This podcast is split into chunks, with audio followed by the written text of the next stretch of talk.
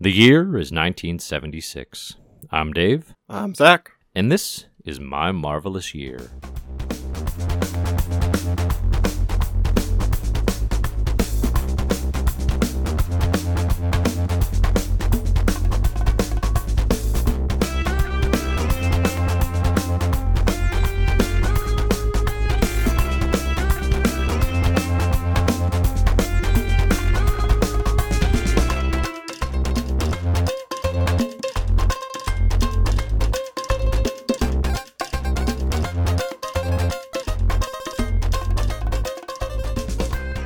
Hello and welcome Okay. to Whoa, whoa, whoa! You've been doing this a lot lately. I got this one. Well, I think like the person who crushes the intro should keep doing it. I feel like I'm hot. been- I feel like no, you've been on like intros. a. I think you've been. I, I feel like you're coming up with them in the moment, and uh, I don't know. Do, do you have a good one, right? Because you kind of always start out with like. You wait, and hey, today hang on. Your I'm critique of me is I'm making it up as I go. This is this is the entire Yeah. podcast, Zach. No, no, I plan. I plan them ahead of time. I know you like, do.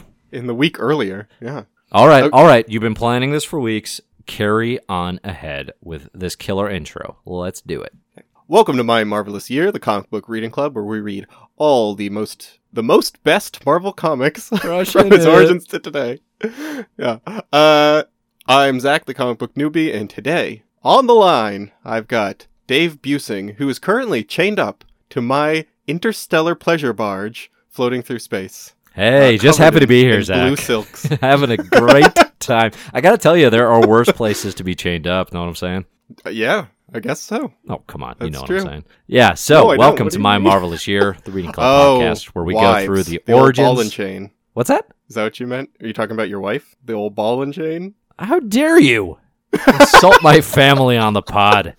Good grief, you animal. We're going to be oh, talking about the comics of I'm sorry, 1976 today. This is part two. You can find the reading list in the show notes. You can find them over on patreon.com slash my marvelous year. And if you didn't catch 1976 part one, we do recommend you go on back and check it out. Actually, I would say going back to 1975 part one, I think is a nice new starting place where Zach is joined by guest Gary Butterfield. And I think it's a nice new starting place because that's where you're going to get the start of all new, all different X Men. And we are fully in all new, all different X Men territory at this point in time. But we will not be talking about them today. We talked about them in part one.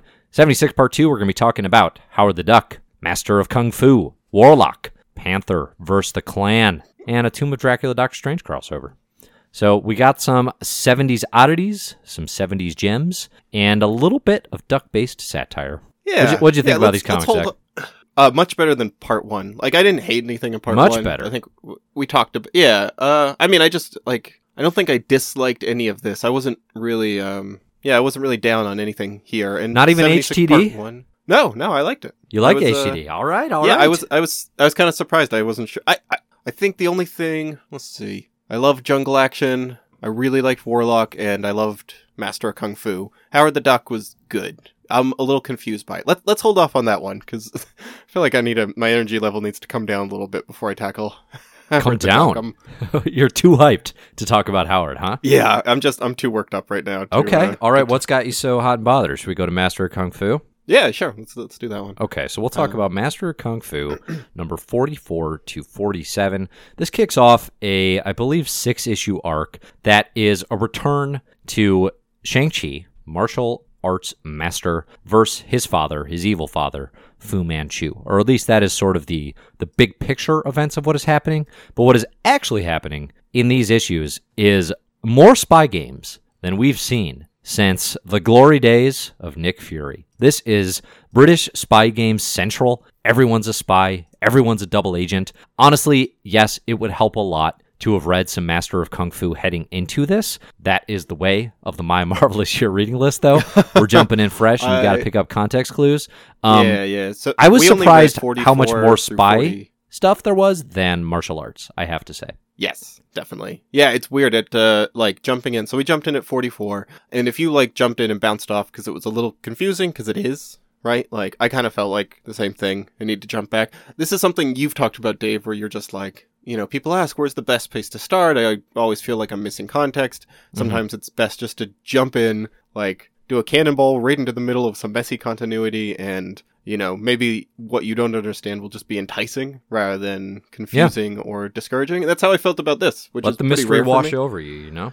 yeah yeah and also by like the second issue of this you basically know where like what all the pieces are on the board. You know th- there might be names that you don't recognize but you kind of understand the general Yeah. you know the the uh, the outline of the thing. Um yeah so weird that like oh we should mention the um the this is by Doug Moench and who is on Paul? Gulacy on art here, who Yes, is yes, yes. definitely one of the underrated Ugh, 70s artists. mensch. I think he's doing some some really great. Also a mensch, we have to say, not the mensch though. Um, he's doing some really great martial arts action. I think when he gets a chance to really flash the skills and display action. For me, it's it's not as exciting as like Starlin's work because I'm such a big Starlin fan, but it's in the Mhm. ballpark.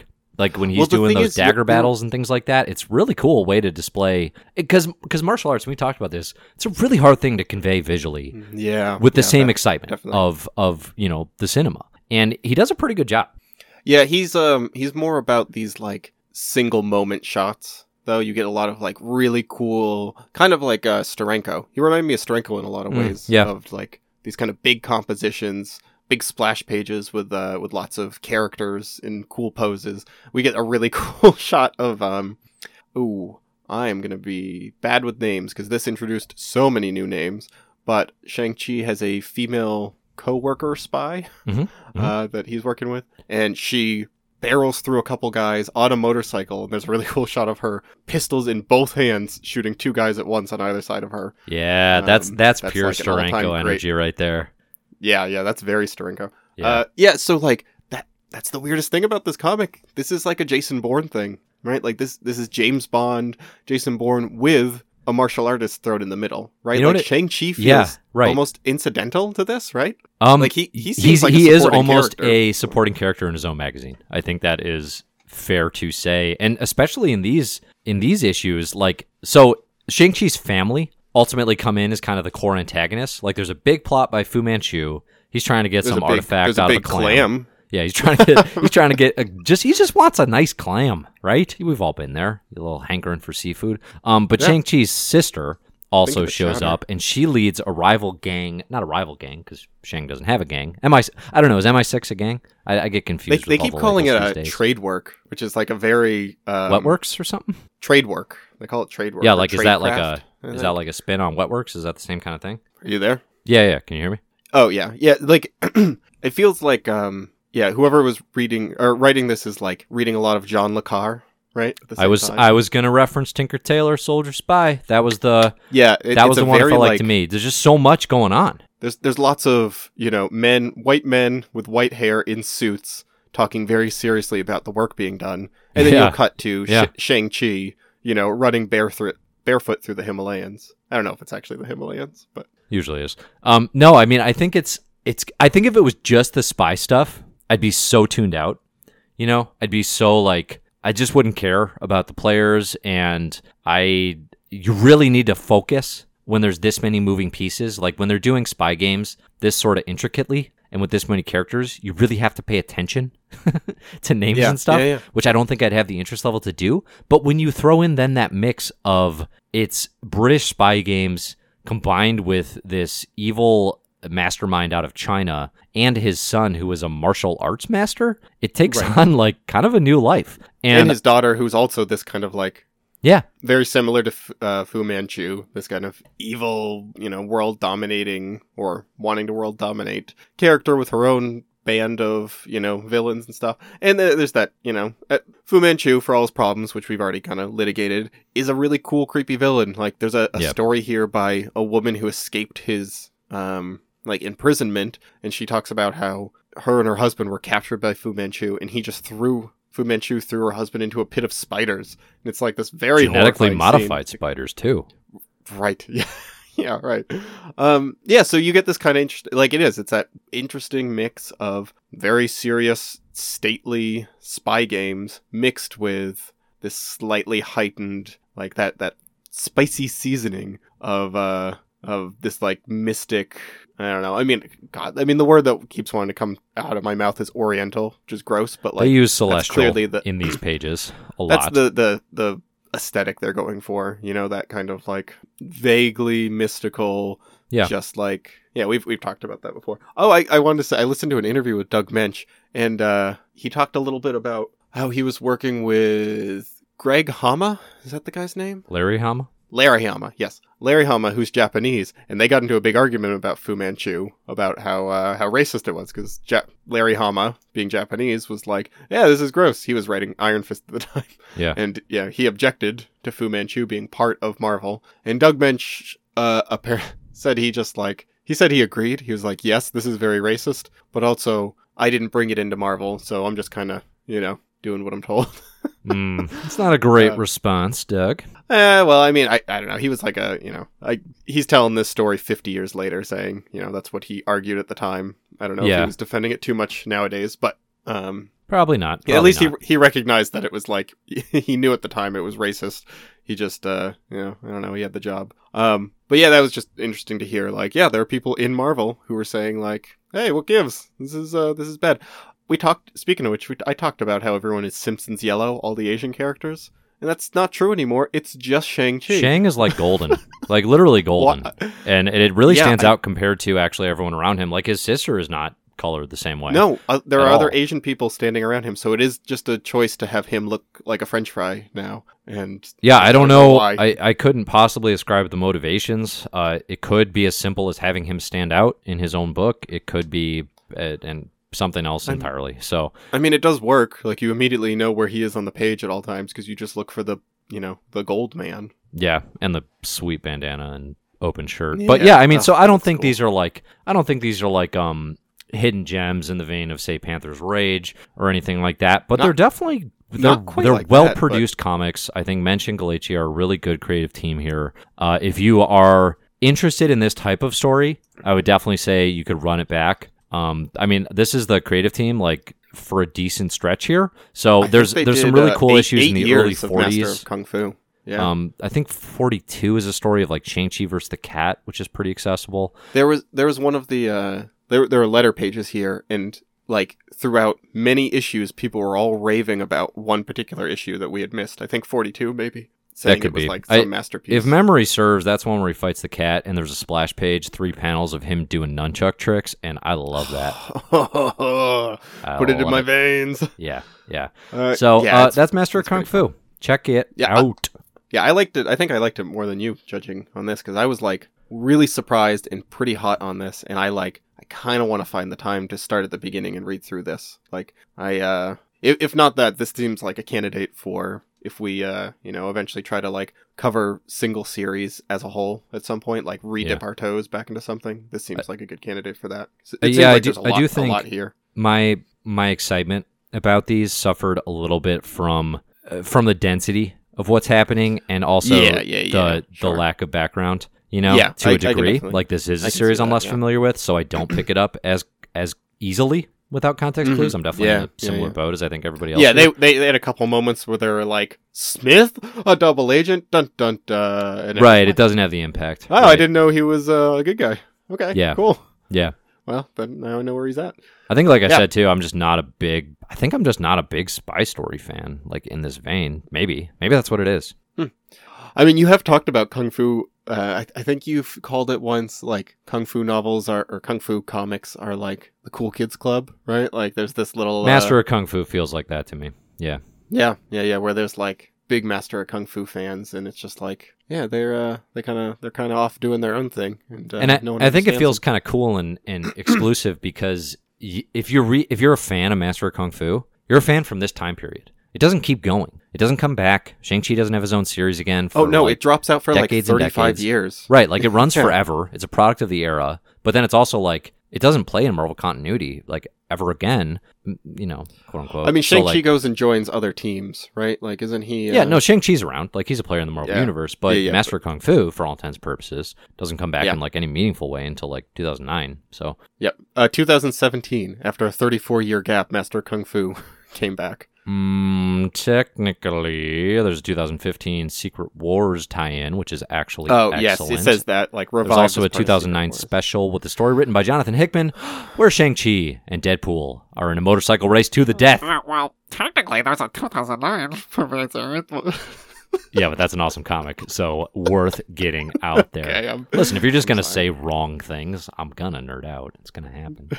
Uh, yeah, Doug Doug Moench is an interesting guy. Um, created Bane, or like was one of the creators of Bane. Yeah, he's got a big, fascinating comics career. Um, he, Yeah. I, I always get him and Steve Englehart kind of mixed because they they both have like Batman ties and Yeah, Um, yeah. and he was really ties, funny in this yeah. interview because he was just like he doesn't do anything now. He's like way over the bureaucracy of working at like a corporate comic book place. But he just talked about like, yeah, I just got a check the other day for Iron Fist. I guess they're using some of my stories for a Netflix show or something.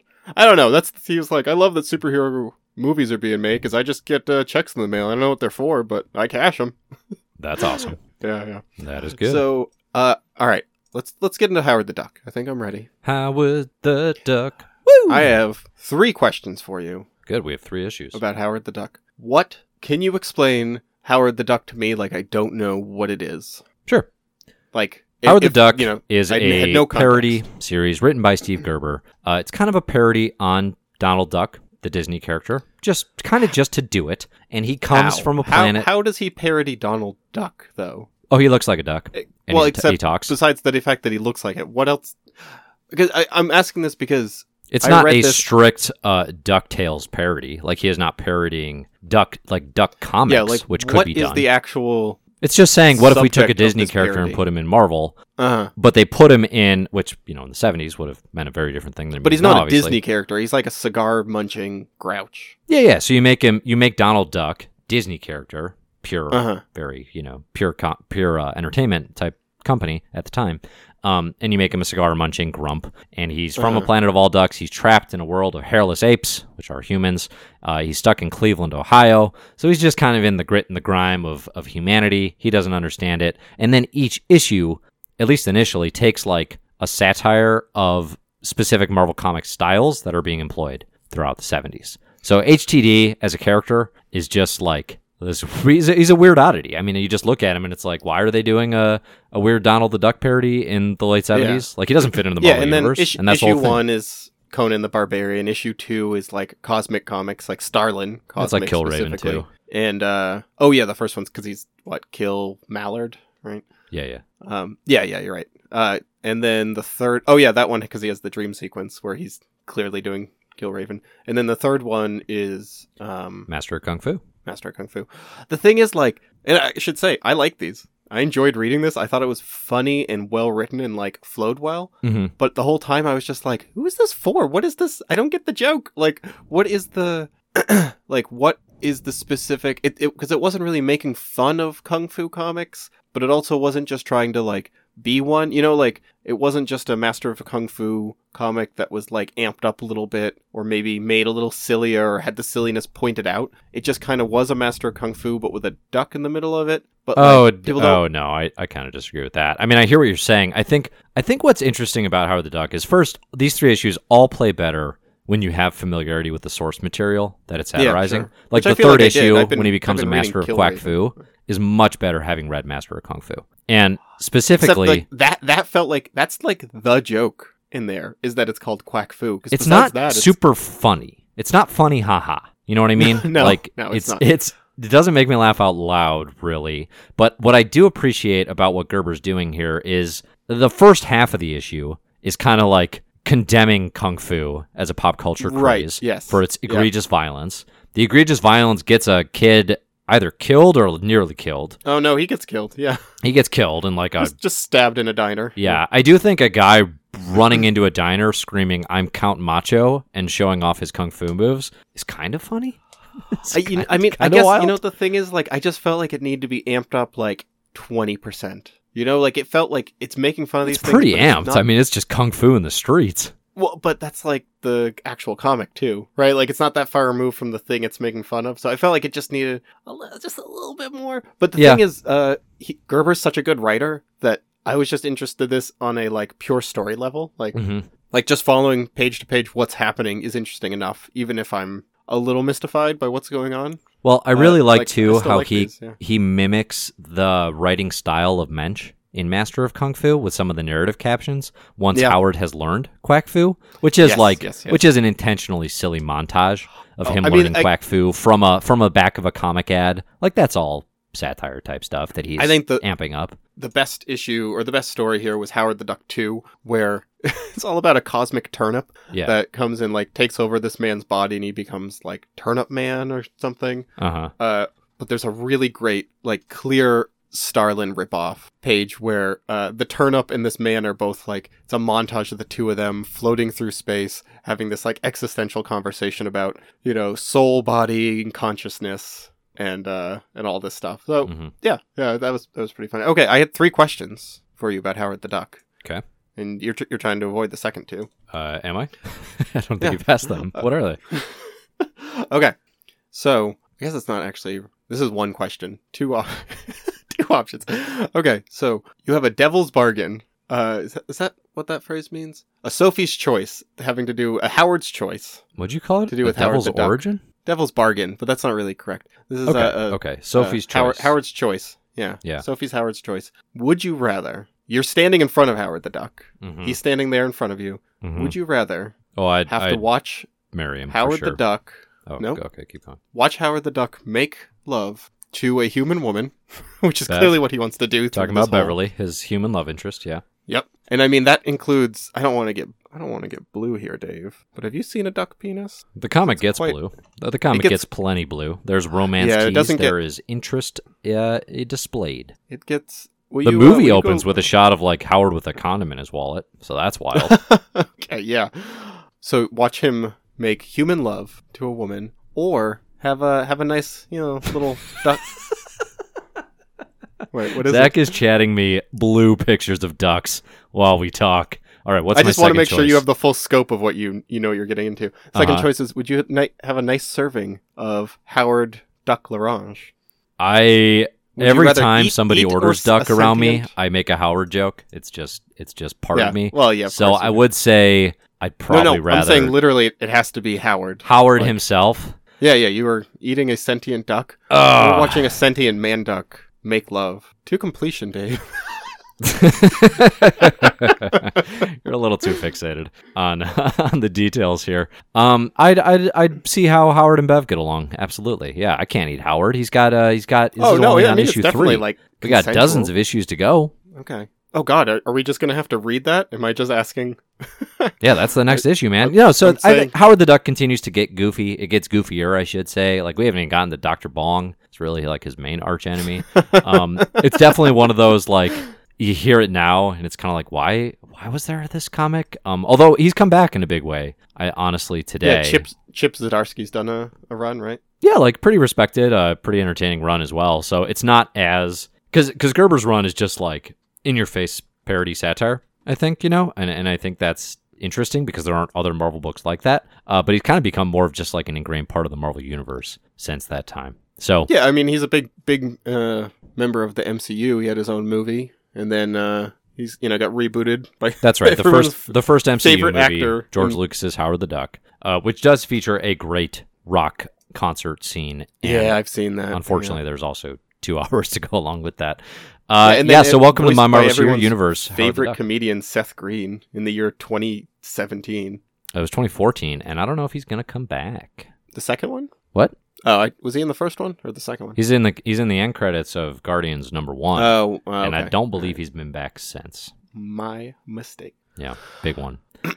Yeah. Uh, okay. So Speaking of comics, Howard parodies Warlock, number 12 to number 15 by my fave, Jim Starlin. What'd you think of these non Thanos, non world ending Warlock issues? Pretty good. I uh, even like Pip okay here. Pip gets kind of a starring role in Warlock number 12. Not kind of, very much a starring Pip tale. It's it's pretty good. It's not bad. Pip Yeah, go, a I mean, bunch Pip, of hijinks uh, ensue. He's on a pleasure cruiser trying to I mean, Pip- help out this uh, pleasure cruiser lady. No, and, no, you know, not, hijinks no, no, ensue. no, Dave, no, not some pleasure cruiser lady. Heater Delight. Heater, you're right. She has a maybe the name. best name in like Marvel so far. Heater Delight. That is a killer name. You're absolutely name. right. Yeah, yeah. Yeah, so Pip Uh, gets his moment in the sun. Then we go to Adam. He fights uh, a man in a coma who is also a star thief. That's pretty wild. That's really there's there's some really cool stuff happening with that where like yeah it's uh, this horrifying thing where he's a, a man who is born deaf, blind, mute, without the sensation of touch or taste. Right, he's Mhm. like basically the, the most extreme version of like shut-in syndrome, but still has somehow like created an intellect in his mind, right, and like expanded his mind to soar through the galaxy and be able Yeah. to like pull cosmic pranks, whatever. hmm Um, so he's he's kind of just playing around with this demigod. It's Adam Warlock versus this demigod character, but the way that he's personified in space is really cool because he's just this pair of cartoon eyes straight out of like Looney Tunes. Yeah. Like the villain through the entire thing is just an outline of eyeballs making these big like big expressions and they're really using like I don't know, I feel like this is the most uh cartoon we've seen something in Marvel get. Like, yeah, it's very cosmic, abstract. I think in, in ways that Ditko sort of defined with like but eternity. it's but it's Um, but silly. beyond that- like, mixed with the like serious drawings of Adam Warlock, it's that like silly thing that he's been doing. You know, like I, I feel like uh, I don't think the comic is intentionally goofy though. I think it's no, a no, I don't think serious I don't think it's goofy. It's like uh the thing with that um where the prosecution was just a giant mouth. Okay. The defense was an eyeball. It's that kind of mixture that like really works, and I think they're just pulling in techniques from like outside of the house style of Marvel that Yeah. I think really work. No, I don't think this was goofy at all, but I think like if you kind of just look at those eyes, they are, you know, it's kind of a silly idea of just like a big pair of eyes and it kind of looks like, you know, angry all the time and he's expressing just through yeah. I don't know. I was really fixated on these eyes. I can tell. I can tell. No, it's it's definitely like this entire series continues to be super philosophical, super cosmic, very um blow your mind kind of concepts. It is but it, it in the way that that can go awry, like Starlin has such oh a yeah. grasp Yeah. on I don't know, just like on action and on keeping the pace moving, that it never feels just like a, a big treatise on weird philosophical concepts that don't that you're not here for. You know what I mean? And like there's still really fun moments like at the very end of this when Adam Warlock shows up back to Earth and you know it's super tiny and he got giant and he can't go Yeah, because again. he like he's been in a, a place he's been somewhere in the universe where matter has been expanding at a more rapid rate. Yeah. So he- all of his matter has expanded, so Earth is now the size of his fingernail, and he's just like, "Oh man, I want to go home." right, right. He's bummed. And kind of throughout these issues, Warlock is trying to, he's kind of dealing with the trauma of everything that happened. Yeah, yeah, the like war with the Magus.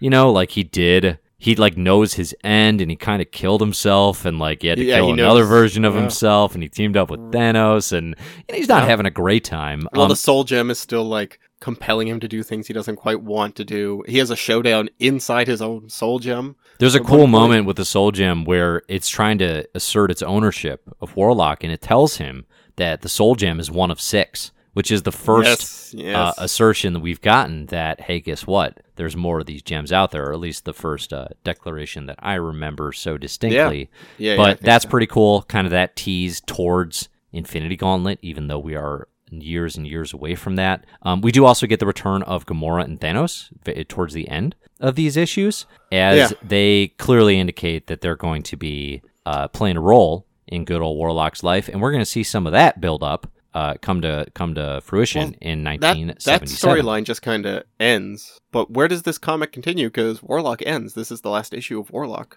Yeah, so in 77, we're going to read, let me pull them up here. Um, Well, you do that. we're going to read mention- Marvel Team Up, Avengers Annual, and Marvel 2 in 1 Annual. Wouldn't know those have been your first three guests for where the story of Warlock continues? Yeah, no, Yep. yeah, yeah, yeah. I'm glad you figured that out.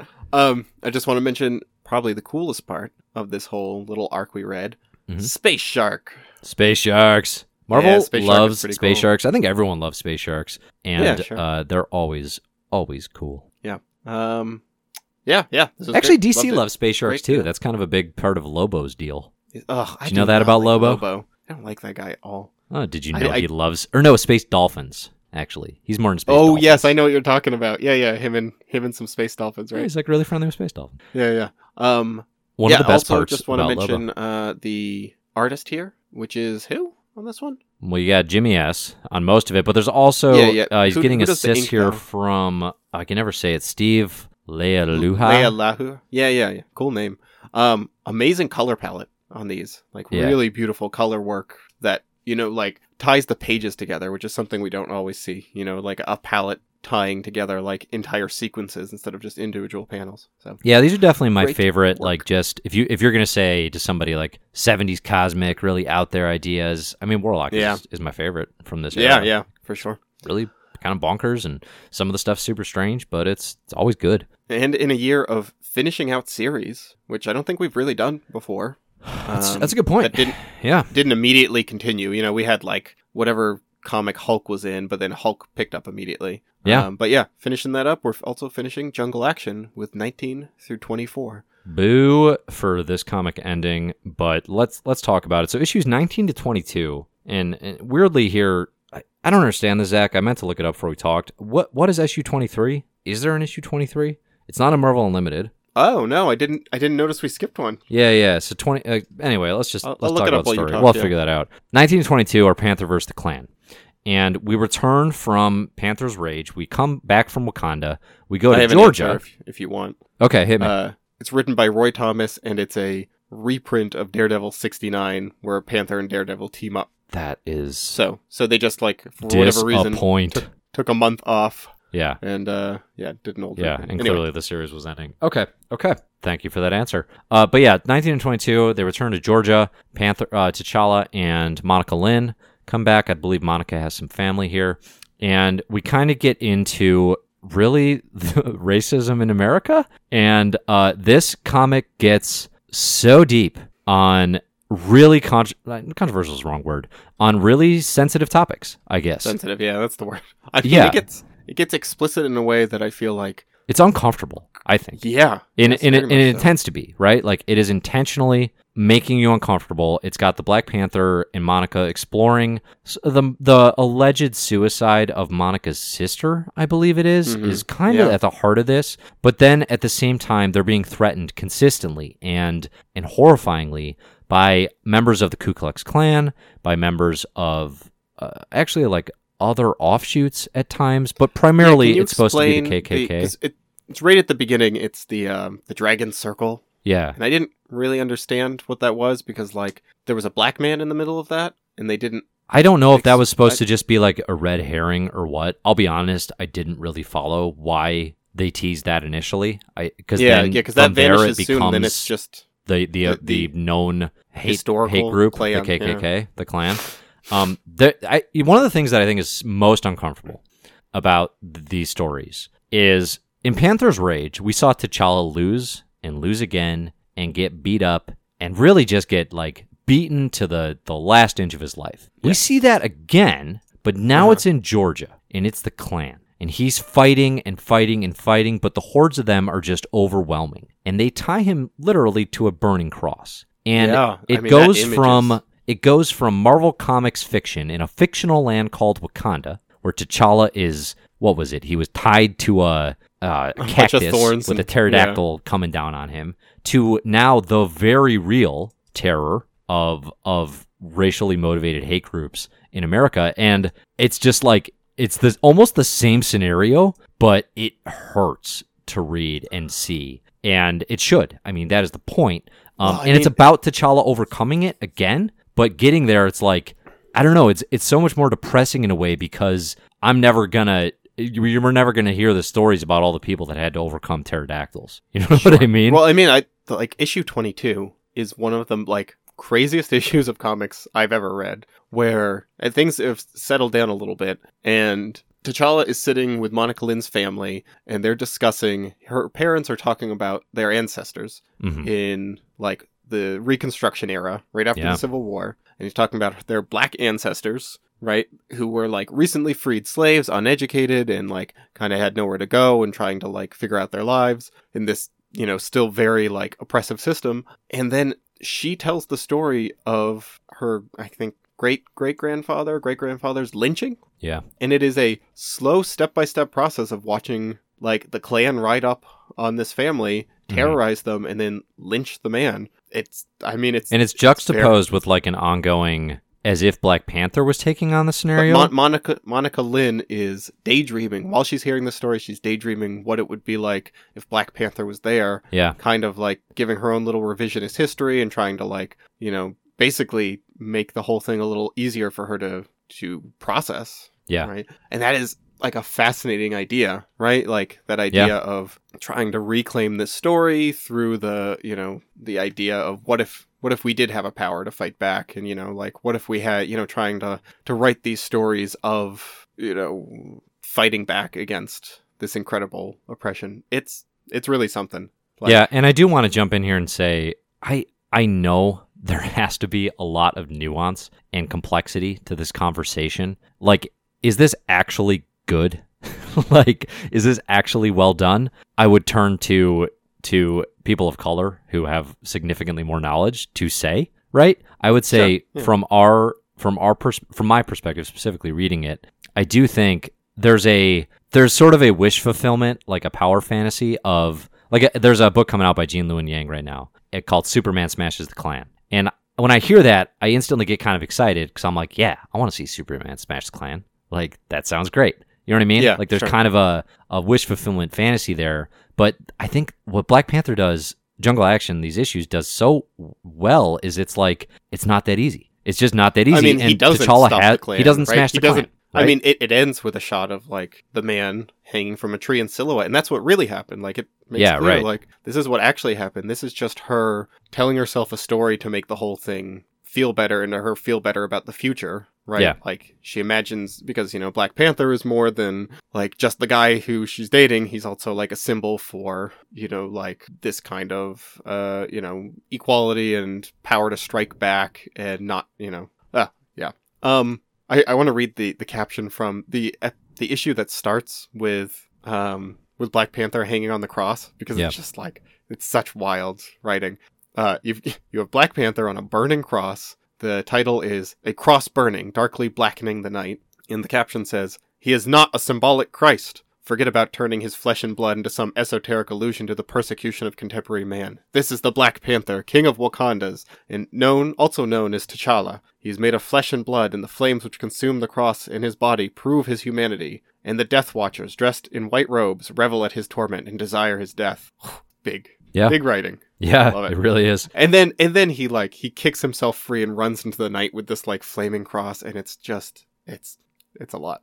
But when he and it, that's the thing too is like when he busts out of the cross, finally, he doesn't then turn and beat up the Klan and end their movement. No, the he's city. horribly He burnt, runs right? to a pond to cool off his blistered back. Like it's Yeah. it's really the whole thing is kind of brutal. On, we didn't even mention like there's a scene where Monica is threatened uh, in a grocery store. oh And- wait, wait, so- just to bring some levity to this. Okay, Uh, yeah, it's T'Challa re- it's really this is a really heavy story. Uh, Let's just No, you know, it's oh so no, heavy. it is. But T'Challa is grocery shopping in his full Black Panther. Love that detail. I do love that detail. And and Monica Lynn. Monica is like- calls him on it. Yeah, and he's just like, oh, well, let them stare. Basically, like, Yeah. they, uh, you know, they they turn their head away in embarrassment. You know, I, I still see them catching glances, and it's like, yeah, of course they are. They, Yeah. He's called out a bunch of times for wearing the costume like too much. Like Monica Lynn a few times asked. I feel like Don McGregor was building up to something with this, some idea. Hmm. Planting seeds of like T'Challa's psychology. Yeah. Because there's a lot of times where she's just like, they're at the dinner table and he's wearing the full costume and she's like, uh, yeah, but really, take off your mask. Right. Like, Right. You have to take out. You have to eat sometime. Like because yeah, and I, I feel like they were playing with something here that just never got uh you know never got f- fleshed out. Yeah, definitely. No, I it's it's a shame that this is the end of this series. I think it's definitely the best Black Panther we're it- going to see for a and good it long just time. ends. And I looked it up, and like Jack Kirby just throws this away and moves on. Jack like- Kirby. That's you know I almost don't Like- even connect the dots because they're so different. but Monica so in Lynn's Sister's murder doesn't get solved. Like Yeah. we're in the middle of that. We're in the middle of this fight with some guy named S- Wind something that The, was not very winged good. eagle or wind eagle. Yeah, I didn't get his deal. I felt a little confused by the Wind Eagle. Yeah, that that was like I didn't quite get what was happening there Yeah. at the end. No, but And Kirby it- Kirby takes over Black Panther after this and turns it into like an insane Kirby sci-fi comic that Yeah, I have ranked extremely low on my my list of like every story I've read, like extremely low. I think it's really bad. Um, Yeah. honestly, like I just think it, Kirby, everyone loves him. He's the king, et cetera, et cetera. His Black Panther is hard to read. like sure. I would, you know, if you want to take it upon yourself and try it out, especially after you've read Jungle Action, like try to make that jump. That is a big jump in uh in Does he does he pull out style. his golden cigarette case and just light up constantly? Uh, he's got golden frogs. I'll tell you that. Okay, I don't know what that means. yeah, Sure. sounds more interesting than it actually is. So that is the end of Jungle Action so far. Obviously, we've had a pretty Goodbye, good we barely knew ye. Yeah. Yeah, or you know, Yeah, thought, I mean, just think about like it. God. It makes me so bummed out because I'm just like, what if this series really? I mean, it got a good run. Like, I think this was a pretty good run. We get two like. There's a lot in there. There's a whole lot here, in and- there. Yeah, there's a lot here. But like, what if this had really been able to run for a while? If Don McGregor really stuck around on this, like, I feel like there's. I I mean, the thing is, it still feels very disconnected from the rest of the Marvel universe. You know, maybe that was part of the issue. Is like this still doesn't feel like tonally. It feels so like I can't imagine Spider-Man showing up here. I could imagine like Captain America maybe coming into one of these. But like, there's You could see a, a cap cameo Marvel. because of the so much commentary on America. yeah, right. But like, Fantastic. Can you see the Thing in one of these? I think that would It'd be a weird tonal shift. yeah, they'd have to really like I don't know thread that needle. So Yeah. yeah. Um, and then we finally landed on two issues: Tomb of Dracula and Doctor Strange, which is a crossover. And I saw that we had to read another Tomb of Dracula, Dracula, and I realized I never wanted to read another issue of this in my life. As much as I am, Tomb of Dracula. yeah, I'm totally lukewarm on this comic. I don't dislike. You're like, I don't I've like had it. it. I get it. I'm good. Yeah, yeah. I think maybe just what you said about Master Kung Fu. Um, like it's just it's fine. It's just not for me. Like I'm not interested in it, even though I don't dislike it. Like yeah. I feel like for somebody this is totally their jam, and that's cool, and I see that. I just don't like it. That being I like said, these two issues. This was, this is was a, good. This is yeah, Dracula versus Doctor Strange yeah. This fight. was very fun. I do think it's the last. I think it's the last Tomb of Dracula we're gonna do in Oh, the club, thank if you. memory serves, unless we do him Thank first. Dave. the Silver Surfer. No, I don't think we do. Um, yeah. So this is a two-part crossover. Yeah, Both are drawn by Gene. Colan, which helps. I yeah, he's a- doing a good. I I was I was thinking he seems like one of the only artists who's like continually seeming to evolve with the times. Right? Gene like, progresses not- quite nicely. I think. yeah, yeah, like hi- his stuff totally fits in. It doesn't feel like a throwback, and he's been with us for like a decade now. And oh yeah, he, he starts pretty early in the. Silver Age, and because we were we were going back and forth on hot or not on him. A Yeah, bunch. sometimes he was good when the butts were good, and sometimes he was bad when the butts were bad. Right. It was all butt based analysis, um, which I would say less so here because there's so much use of shadow and flighty capes. Like, I don't know what vampire's butt looks like. Do you? I know. No, I don't. Yeah. So let's just Yeah. end the show because now we're both sad. what happened? oh my god, what does happen to your Uh, so- when you turn into a vampire? well, your Fangs? body stays exactly the same, right? I mean, we don't know. That's what I'm saying. Do vampires and do they have to use the bathroom? That's where they. That's where they store the blood that they they suck out. Because you only you only have liquid. Anyway, Big, this big- issue, the story blood begins. packs. Butt packs. I said blood packs, but yeah, Okay. sure, butt packs. Yeah, yeah. Um, the issue begins with Wong crashes into the Sanctum Sanctorum, or Strange uncovers him. He has been bitten by a vampire. Doctor Strange, Stephen Strange, vows body in an alley, to avenge yeah. Wong's vampiric-ridden corpse. Essentially, Uh huh. Yeah. I mean, it, it it literally is. It's the most bare bones. Like make Doctor Strange mad at Dracula. Fight. yeah, yeah, totally. Um, Yeah, but the fight is is awesome. yeah. It's a really fight- good fight. I, Doctor Strange like the, is uh, like he has the one up on Dracula throughout almost all of it, which I think is kind of cool. Because if you just said like, "Hey, who would win in a fight?" You got to pick Doctor Strange here. He's got the whole Oh yeah, for sure. master of the mystic arts at his disposal. Um, Yeah. but but Dracula kind of tricks him, kind of gets him, and he gets him hypnotized, so that at the end of the first issue, he's able to give Stevie a big old chomp on the neck, throw turn him into a vampire, and then throw him into a dark pit where He Steven pulls, cannot uh, escape. Dracula's trick. Hypnotizing someone? You look like you look like there was more to that.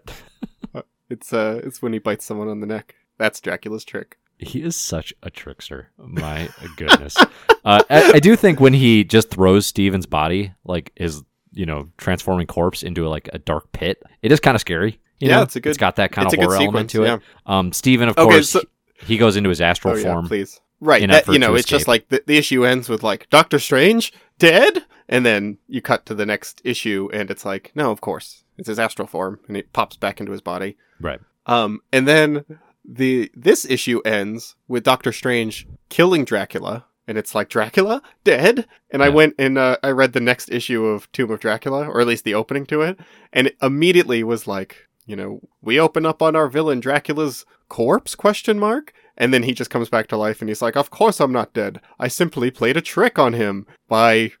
It's one of Dracula's many tricks. And it was literally it. There's no explanation. It was just like, I made him think I was dead. Haha. Yeah. Yeah. And No, that's- that's basically what they both do. I do like Yeah. that when when Strange uh, encounters Dracula for the first time, he's so mad. He just his first thing he does is like, uh, "I'm gonna set your bed on fire," and he burns his he burns his coffin. well, and then he he uh he puts him through this like mental torture of having to like relive. Oh, he Penance Stares him. Yeah. Yeah, is that what it's called? Well, Ghost Rider It- does the Penance Stare, and it's like you need to Oh, okay, feel yeah, the yeah, pain of all your victims. Strange like does that a version of that to, to Dracula. Yeah, sending him to like this terror of being Vlad the Impaler, uh, but then like being bitten by a vampire and feeling the terror of turning into a, a demon, and hmm yeah, that's pretty cool. Cool I also crossover. Definitely better than the Tomb of more Dracula, Werewolf by Night crossover. I think we can pretty yeah, safely please, say. we're done with we're done with werewolf, right?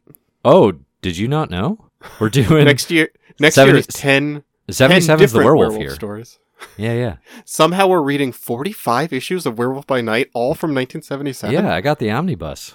Let's I'm looking now just to make it. sure you're not. T- okay. Oh, God, there is another Tomb of Dracula in 79. Ha Oh, I mean, get, oh, get rid of it. By oh. the- no, God. We're of getting of it. Dracula, 69 I'm going to find something cooler. I, Oh, I'm, oh, I'm going to oh, put my oh. foot down and replace it with something. I'll find Zach, you're better. talking about a list that hasn't been modified. That's true. That's true. You know, I should mention here, a little late in the show, Oh, oh, but oh. uh, these lists Oh, yeah. be a changing. I am making edits. If you did my Marvelous Year Club the first time, I'm changing a whole lot of stuff as I yeah, find I think we've said that. Like the, the place to get the like the up to date absolute list that we're doing are the podcast show notes, the weekly updates I send out on Patreon, and the spreadsheet, which is usually about two weeks ahead in being correct. Um, which you can tell because like you'll see it's all shuffled around, and I usually let everybody know uh, when it's when it's updated, or like you can tell that it's it's changed. Yeah, I think uh, I think 77 is the most I've changed a list so far. Oh, really? I would say. I haven't looked Yep. at it yet. Um. Oh, yeah. You've taken a lot out. Oh, yeah. We're both looking at it right now. Yeah, yeah. I changed. I was going through that recently and changed You a got whole rid of- bunch of, stuff. Oh, we got we got to read what if. We got to put get that what if back in there, Dave. That's why it's on the list. What are you talking about? Oh, it is. I'm looking at the. You goofball! the I added it to the list. oh, and we are reading. Are we reading Black Panther? Jack Kirby's. We should read that Jack. no, Kirby I took that. I so moved that can, to like, honorable mention. Yeah, I, I kind of want to read it just to like yell. You can it. read it, and I recommend you do. It's on the bonus round right. for for Yeah, I'll- I'll curiosity's sake, Oh, but it's not of good, so it gets off the main round. Speaking of which, for Uh-huh. 1976, you knocked a couple things off, uh, including Oh, Omega the Unknown. Uh, Omega the Unknown. Omega the Onion always makes me cry. It gets me every time. Crickets, crickets, crickets. the thing is, uh, when I edit these episodes, uh, they naturally edit out all the silence. So I'm gonna have to go back in and Add put the silence add back ex- into the episode. explicit silence. just to make sure that that joke works. Um, no, you, you removed Omega the Unknown, which is fine. That, I guess that's some like Those issues are actually that, pretty interesting. that that doesn't have any real bearing on anything, but If you liked, some uh, people really like them. if you like Gerber on Adventures into Fear, Man Thing, Yeah, uh, yeah, check out Omega the Unknown. You might like. it. But you also removed Nova number one, the Sure debut of. Nova, and some people had a little bit of a problem with that in the Slack, and so I so read I it. think the problem I am though. here. Whoa, Okay. whoa, whoa! I am here okay, you're on the to podium. defend Say your piece. Sorry, now what were you gonna say? Well, I was going to say, I bet that most people's problem with this is the idea that Nova is an important character, which is true. Nova Yes. is a really cool character. I like Richard Rider a lot. The start of his series here in 76, though, isn't the Nova that we're really going to know and celebrate, especially in a modern context. So No. I took it off the main list and moved it to the bonus round because, like, you're not going to get a ton of good Nova here. His origin isn't super important, honestly, You know what? and It's not we're not going to read uh, him again for a decent chunk. What did It's you? not a bad issue though. I don't I'll- think I'll it's terrible by it. any measure. It's why it's on no, the it's it's fine. It's pretty uh it's pretty passable. Um, he does have the name of Richard Rider, which like the uh the oh, grow there, up, grow up. Pretty funny if you think about it. Rich Rider, Ugh, huh? it? with a child. He is Rich Nova is created by Marv Wolfman and John Buscema, and uh, I like Richard Rider Joke. a whole heck of a lot. Tell me what you thought about actually reading the issue. Oh, uh, he's like um, he's like Peter Parker. He, he definitely is trying to like ride that Peter Parker steez, but with a space bent. Yeah. to it. Right? Like it, it kind of feels like maybe what they're doing with Star Lord now, right? Like he's just kind of a everyday schmuck in space a little bit. Uh, Yeah. I mean, not like a schmuck. He's not a schmuck like Star Well, he's a teenager. Peter- he's like He's like a you know, Peter Parker teenager. Yeah, and he's got this whole thing about being like, what is it? All the bullies tease him for being a pushover or something. I can't remember. He gets teased a lot, and he's kind of like, he's your classic beta boy, you know? Classic. Uh, he's uh he's known as the human. I mean, I don't know anything If you don't know Nova, he's got a cool yellow helmet. He's got Doctor Oh, he- Fate I mean, colors and it's design. It's almost worth reading it for that costume. That costume is awesome. Yeah, I, I'm a sucker for blue and yellow combos. Always like it. Big Doctor Fate guy over here. Um, but yeah, Nova does the oh, same yeah, thing. He does, oh, he's got a real Doctor Fate thing going Oh, on. big time, big time. Uh, he's known as the Human Rocket because he can blast out of his booty and fly real Ugh, fast through space. God, do you want to say that again in Booty a different blast. way? Um, Yeah, yeah, uh, I mean, I, I don't have a ton. I don't know. That's why I took it out. Like that's I that's all I got. I like Nova. the Human Rocket. What's that? Nothing. Um, th- yeah. So Nova's thing is also that like he uh, there's another Nova from another planet that's Oh, there's lots to of Novas. Yeah, that's a good point. uploads his consciousness. He like sends his powers and his consciousness to this teenage boy, seemingly at random. He's like dying, and he's just like, "You down there." Yeah, I it's hope very you Green work out. Lantern of them. Yeah, yeah, yeah. Oh yeah, it's kind of Green. Did you just say Green Lantern? Oh, it's super Green Lantern. Is that what you just said? Yeah, there's a Nova Corps Okay. Yeah, to yeah. come, uh, a la the Oh, Green really? Lantern Corps. Um, Oh, cool. it's it's big time. What if Peter Parker joined the Green Lantern Corps? Are you reading that uh, N.K. Jemisin Green Lantern thing? Is that out yet? I don't think it's out yet. Do you know that author though? Yeah, uh. I mean, I haven't read her book. She wrote The Broken Earth, which is like a seemingly seems like a cool fantasy series. My wife read the first one, said it was awesome. Oh, okay. Um, No, I haven't yeah, read her stuff, I mean, but uh, like- I'm a big Morrison Sharp Green Lantern guy, so I don't know about this competitive. I think Green she Lantern won. She won. She wrote a trilogy of fantasy novels and won a Hugo Award for each one. She won the Hugo Award three years in a row for three books in a row, which is like pretty cool. Sounds we'll see how that translates out. to comics though, because that's uh that's not always one to one. But um, I love. I I got into the uh, the Green Lantern Corps a couple of years ago, the like 2005, 2006 ish era, Mhm. or something around there, with like Guy Gardner, and I was like, this is pretty fun. I had no idea Green Lantern was good. Is Nova good though? That's the question. And here's what I No. want to know from the podcast This club. is this is my Green Lantern ish year now. That's not a good name for, for a Green Lantern podcast. Oh, oh, I'm sorry, Mister. We need to keep consistent branding. Not but- if it's that bad. we could throw branding right out the window. All right, yeah, uh, yeah, if you done, like Nova and you like this 70s series in particular, And if Give you like us the show, a please ring. rate and review on iTunes. Yeah, give us a call. Right, please rate and review Please with your recommendations uh, of where to to read some Nova issues. My number I'm, I'm honestly pretty curious. I haven't I haven't found that in point yet. But before Zach goes deeper into his Green Lantern thing, which is just all kinds of inappropriate, let's call it a night. We've been recording for More hours like now. Green Lantern. hours. And uh, I got to say, I'm forgetting how we end these things. Uh, thanks for listening, everybody. You can find more reading lists in the show notes. You can find them over on comicbookherald.com. You can find them in the Patreon as well for MMY. And as always, thanks everybody for your support for making the show possible. Yeah, uh, and please, uh, I zoned out, so I'm just gonna say some stuff and hope it wasn't what you just said. Oh Uh, no. please rate and review us on iTunes. It is actually very appreciated, and I Yeah. go, I check that every couple days, and uh, yeah, it's great to get those. Um, I do see a lot of like podcasts that kind of get an initial boost of ratings, reviews, and then kind of flounder and they die out.